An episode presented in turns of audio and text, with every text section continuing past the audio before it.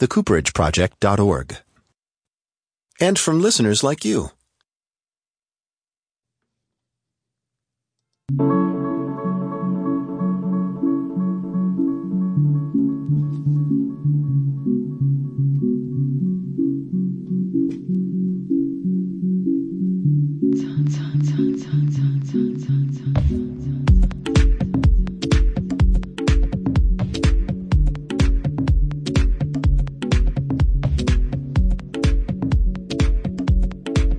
Hello, hello, hello, and welcome to the local edition. News and information to keep you connected in the Catskills and Northeast Pennsylvania. I'm your host, Patricio Robayo.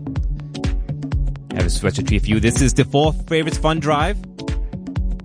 If you log on to Instagram right now, you can see me live. You can see the whole show live. So it's our Fall Favorites Fund Drive. Give us a call at 845-482-4141 or donate online at wjffradio.org or text GIVE, G-I-V, to 845-203-3939. It's the Fall Favorites Fund Drive. We are in the last hours of the Fun Drive. It ends on Saturday at noon. So you can help us out. Checking the current wheel. Let's see, I think we're at 68%. So we're almost there at our goal and you can help us. In the second half of the show, we'll be talking to Chris Raleigh from the Shawangunk Journal to see what's happening in Ellenville. But first, it's election day. Well, election day is soon upon us. It could be this Tuesday election. So in effort to keep you connected, this election here on Radio Catskill and in the local edition, we'll be keeping you connected with the issues and the candidates before you head to the polls in November. Tonight, we'll be talking to Chris Schmitt, Congressional District New York 18 candidate.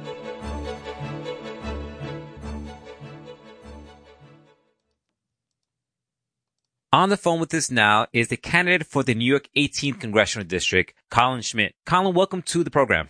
Thank you for having me on. I appreciate it. Access to healthcare is a key issue here in the New York 18th Congressional District.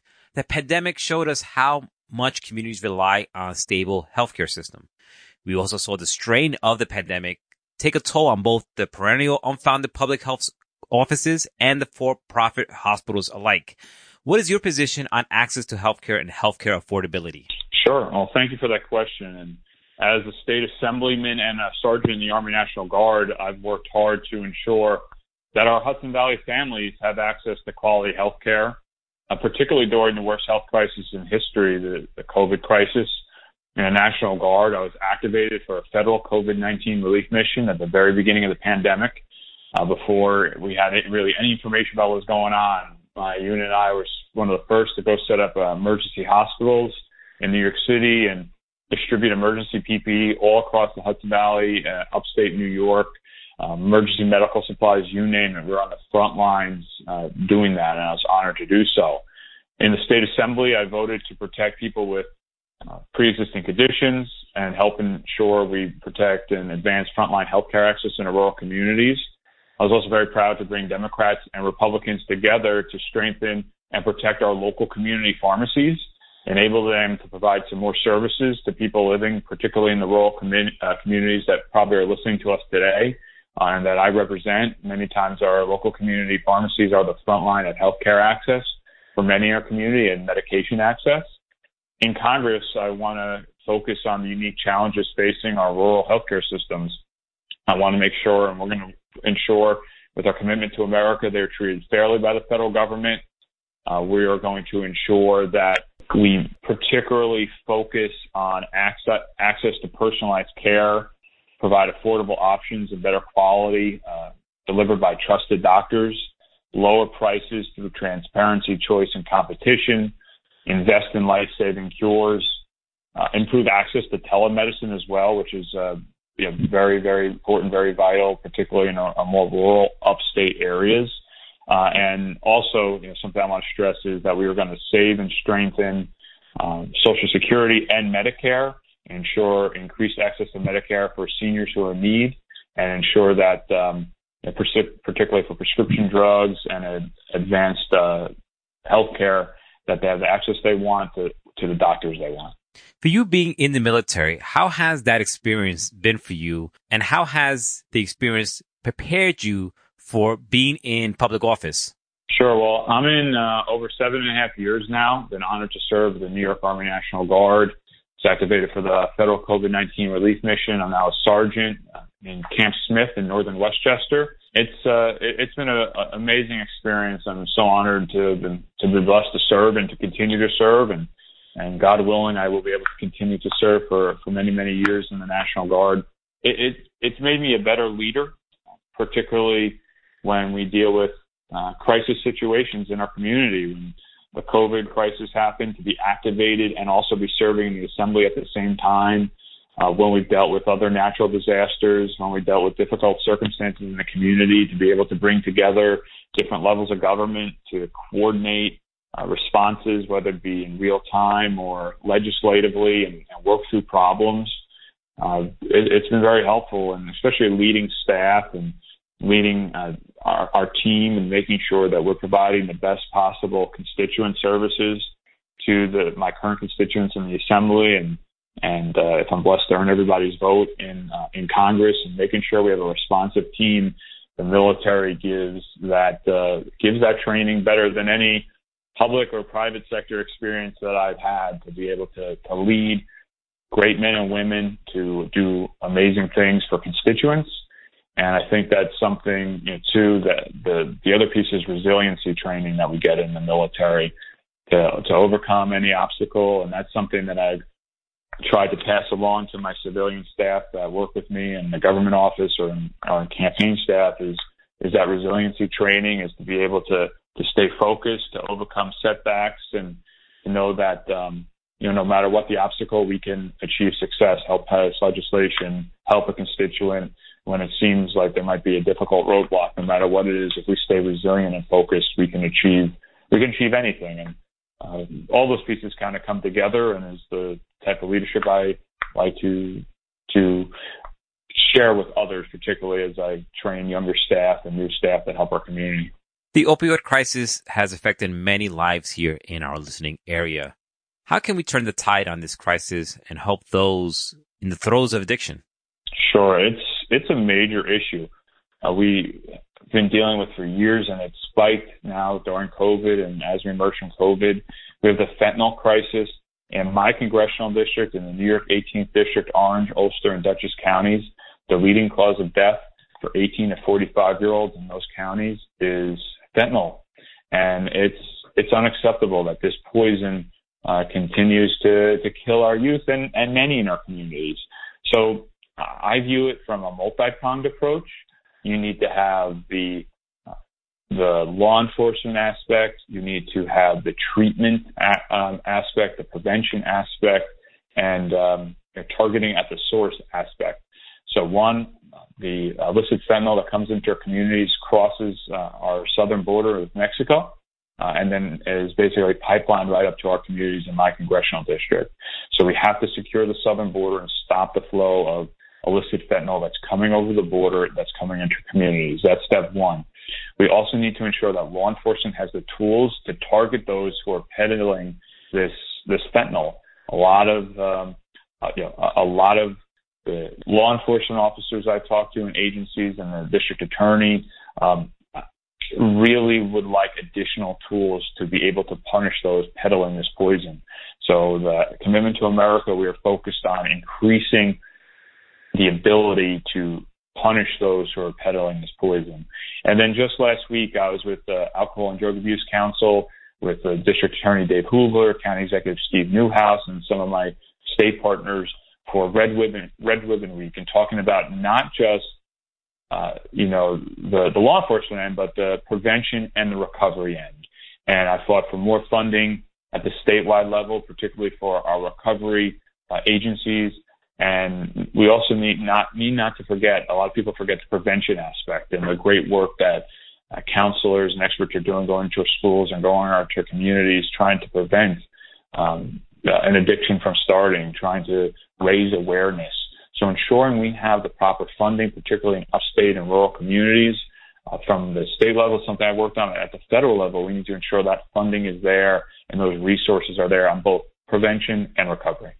When the voters go to the polls on November 8th, why should they vote for you over your opponent? Sure. Well, I'd certainly be honored to have everybody's vote on November 8th or early voting, whichever somebody prefers. I'm proud of my proven bipartisan track record in the state assembly of delivering real results for our Hudson Valley communities. And I would like to continue that track record at the next level in Washington, D.C. I think now more than ever, we need to have checks and balances in Washington. From the State House to the White House, we're under one party control. I believe a government that works best for the people is one there. There has to be negotiation. There has to be compromise. Both sides have to sit down at the table and and work things out for the betterment of everybody.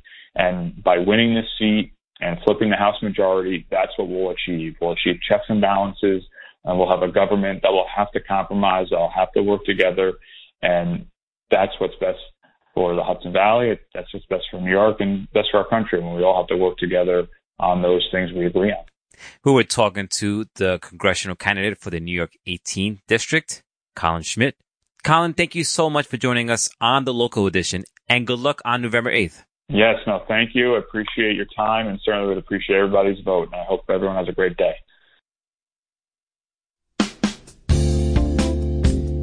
Thank you so much for that, Colin Schmitt. He's the congressional district New York 18 candidate. He's just joined us on the local edition. I'm going over to my Instagram to change the photo because I'm sharing a photo right now. Stop sharing. There we go. Yes, you could find us on Instagram Live. You can see behind the scenes how the show is happening. I'm your host, Patricio Robayo. I'm joined in the studio with Jason Dole, Program Director for WJFF. And it's the Fall Favorites Fund Drive. So give us a call at 845-482-4141 or t- donate online at WJFFradio.org. It's WJFFradio.org. WJFFradio.org. Click donate now. We uh, have been trying to make this challenge all afternoon. This is the challenge that'll probably be taking us right up until the fund drive ends tomorrow. Tomorrow noon, we make this challenge, it's a $3,500 super challenge here at the end of the fund drive. We're in the final hours of the fund drive. We need to raise everything that we can by noon tomorrow. If, if somebody's listening and you have a very large amount that you're able to donate, please donate it now. If we're able to make this challenge before tomorrow, we'll be able to raise more money tomorrow um, before the fund drive ends. As it is, give whatever you can, whatever the amount is, large or small. Every donation means a lot to every person that gives one. Whatever you can give will help us with this challenge. Give now 845 482 4141. That's 845 482 4141 or go to WJFFradio.org. Right. If you support local journalism that you have here on the local edition, and you're enjoying the, the, interviews that we have with the candidates, then, you know, call us at 845-482-4141. Let us know or donate online at WJFFradio.org. If you missed the, all our previous interviews with the candidates, you could find us online, find those interviews online at WJFFradio.org. We have an election page. And we have an election night special that's coming up this Tuesday, Jason. I think right? we'll have another candidate interview Yes, on yes. Monday. Monday. Actually, we'll have uh, uh, Jen Metzger is one of the candidates running for to be the Ulster County executive against uh, uh, uh, Jim Quigley. Uh, that'll be Monday, but yes, on Tuesday we'll have an extended version of the local edition starting at six thirty and going until national election coverage starts at eight from NPR. Yeah. That national coverage will go to one a.m. and we'll check in a few times in the late night uh, with local results as we get them. Knockwood, hopefully. And Patricio, at this point, we're looking at we're probably going to have extended special news coverage Yeah. the next day from NPR, probably like in place of uh, Performance Today, the morning and midday programs, depending on what happens. We're, we're expecting there to be a lot of news. expecting to be a lot of news, and from what I hear, it, it might not be called. Yeah, there'll, be, there'll probably yeah. still be some uncertainty, and that's what we're anticipating. That's what Right. NPR is anticipating because they're going to make additional news programs Right. available to us as we uh, head into the post-election Yes. hours. So we, we've got a lot of work to do here, one way or the other, and the fund drive is just part of that. Patricio Robayo is here every week, uh, doing so much behind the scenes that you never know about, keeping the local edition going, keeping uh, the guests on the air, and keeping you informed. Support this program while Patricio is here. Let us know, let him know that you appreciate what he does. Give now, WJFFradio.org. Yes, call, call us at 4141 or donate online at WJFFradio.org or text GIVE, G-I-V, to 845-203-3939. So to give one quick preview for that election night, we're going to be talking to from 6.30 to 8 o'clock. We'll be talking to some uh, some reporters. We got lined up. Times Union. Uh, we got talking to the Shawangunk Journal. We were talking to the Democrat. We'll be talking to the River Reporter. And we'll be checking in live at some of the watch parties that happen into the governor's races. We'll be checking in with the Zeldin party and we'll be checking in with the Hochul party. Okay. We will have reporters there from other public radio stations that are going to help us out and be calling in and let us know what's happening at the scene there. Absolutely. That's great. Um, again, it only happens because listeners like you keep this radio station going so we can keep listeners like you informed. Again, if you have not given yet this fund drive, we need to hear from you in the final hours of our Fall Favorites Fund Drive. Help us make this giant challenge. Call now 845 482 4141. Donate at WJFFradio.org. Yes, give us a call 845 482 4141.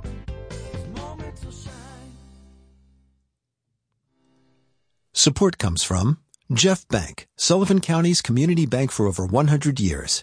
Meeting banking needs with a variety of deposit and loan products. Member FDIC and an equal housing lender. National Mortgage Licensing System and Registry Identification Number 405318.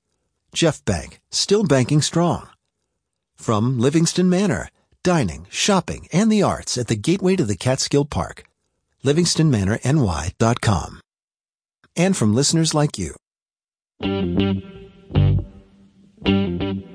I'm Jason Tuga, host of The Mixtape here on WJFF Radio Catskill. Tonight, in a special two-hour episode from 7 to 9 p.m., we'll be throwing a dance party on The Mixtape to celebrate WJFF's Fall Fund Drive. To make a donation, call 845-482-4141 or go to WJFFradio.org. Tune in and dance.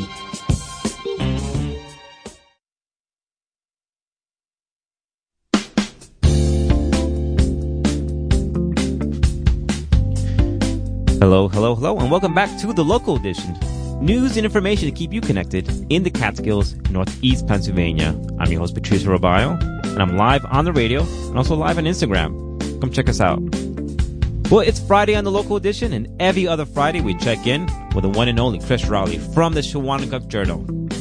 He's on the phone with us now to let us know what's happening in Ulster County and in Ellenville Chris, welcome to the show. I know there's things happening with the Cresco Labs. Is that correct? Cresco Labs Day, as I'm calling it, which was Thursday, October the 27th, um, a special day for Ellenville and Wawarsing as the one-time uh, aluminum smelter at uh, 9 Aluminium Drive, uh, just off Route 209, was officially repurposed.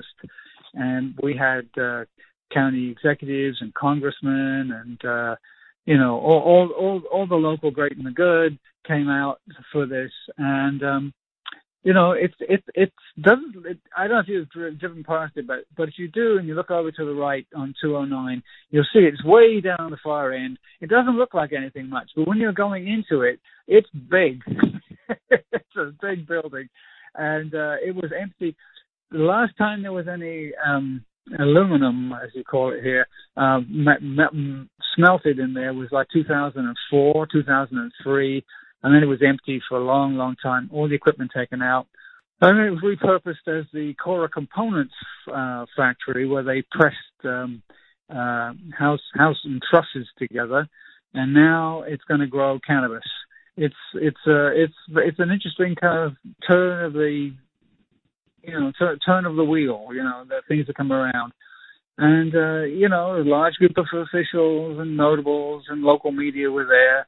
It, it, it was just a very interesting moment um, because you know the, the the the change in the approach to cannabis, uh, you know, in New York State and increasingly across the country, uh, you know, is is the beginning of something which will slightly change the whole society uh, you, you know, it's it's going to be a, a little accommodation to something that's, you know, a minority interest. I don't I don't think that the majority of people will ever be cannabis consumers, but that the the minority, 25, 30 percent, will, and you know that will become another fabric, another thread in the in the bright fabric of our society. However, one one thing I, I do know is I did see that uh, in Colorado or Washington, one of the states that quite that where it's been legal for longer or longest, the the amount of domestic violence continues to fall.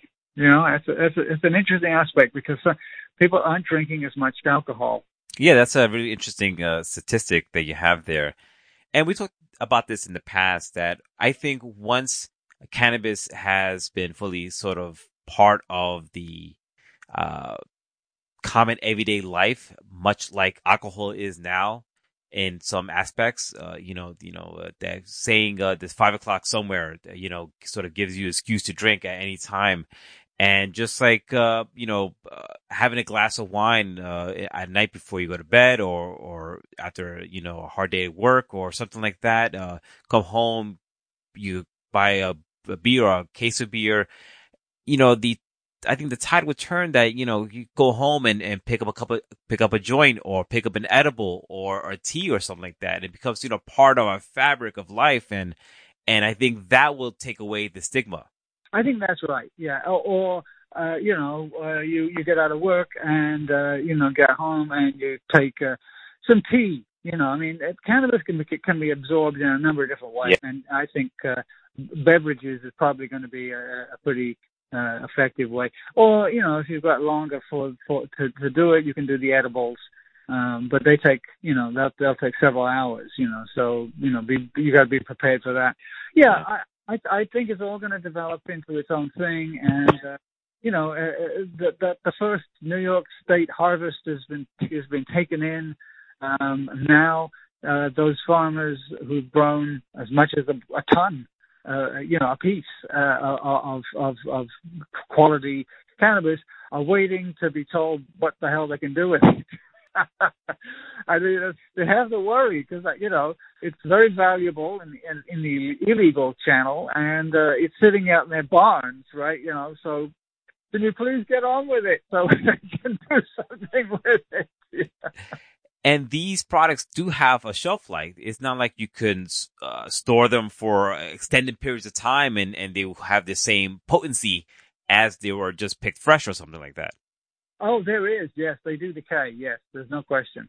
Uh, even edibles will, will won't be as as uh, as good, you know, after a while.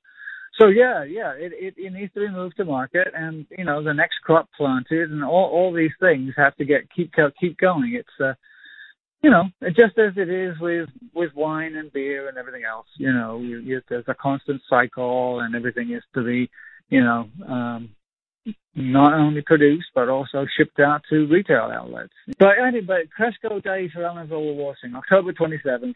Um, it was it was really and and as it was going on in the in the smaller building because uh, it will be compared to what they're building, going to build. Uh, one looked over to the uh, and it's a little sad, but we looked over to the sort of forest that's grown up through the cracks on the concrete slab where Channel Master's factory was, and then Schrade Knife took over. You know, there was a factory there for uh, I don't know, 50 years, and, and then it was taken away, removed, and the slab's been empty for a while, and now it's got trees that are you know 20 feet high all over it. Oh and of course they're doomed. And you know, one feels, oh, what a pity, but there, there, it's what happens anyway. And there's going to be a very large uh, facility built there, um, starting pretty soon. So, um, um, you know, it's uh, it's a it's a serious change. And for Ellenville Wawarsing, it does mean jobs. It means a real shot in the arm economics. Uh, you know, it, it, it will be it, it, it will help to uh, put a gloss of prosperity on everything, but it's also going to put a, a more, a even more severe strain on our housing market. And I'm hoping um, that somewhere in near Sullivan County or somewhere in Ulster County, or possibly Orange, although house price land prices down there are pretty high, someone is going to start to build apartments.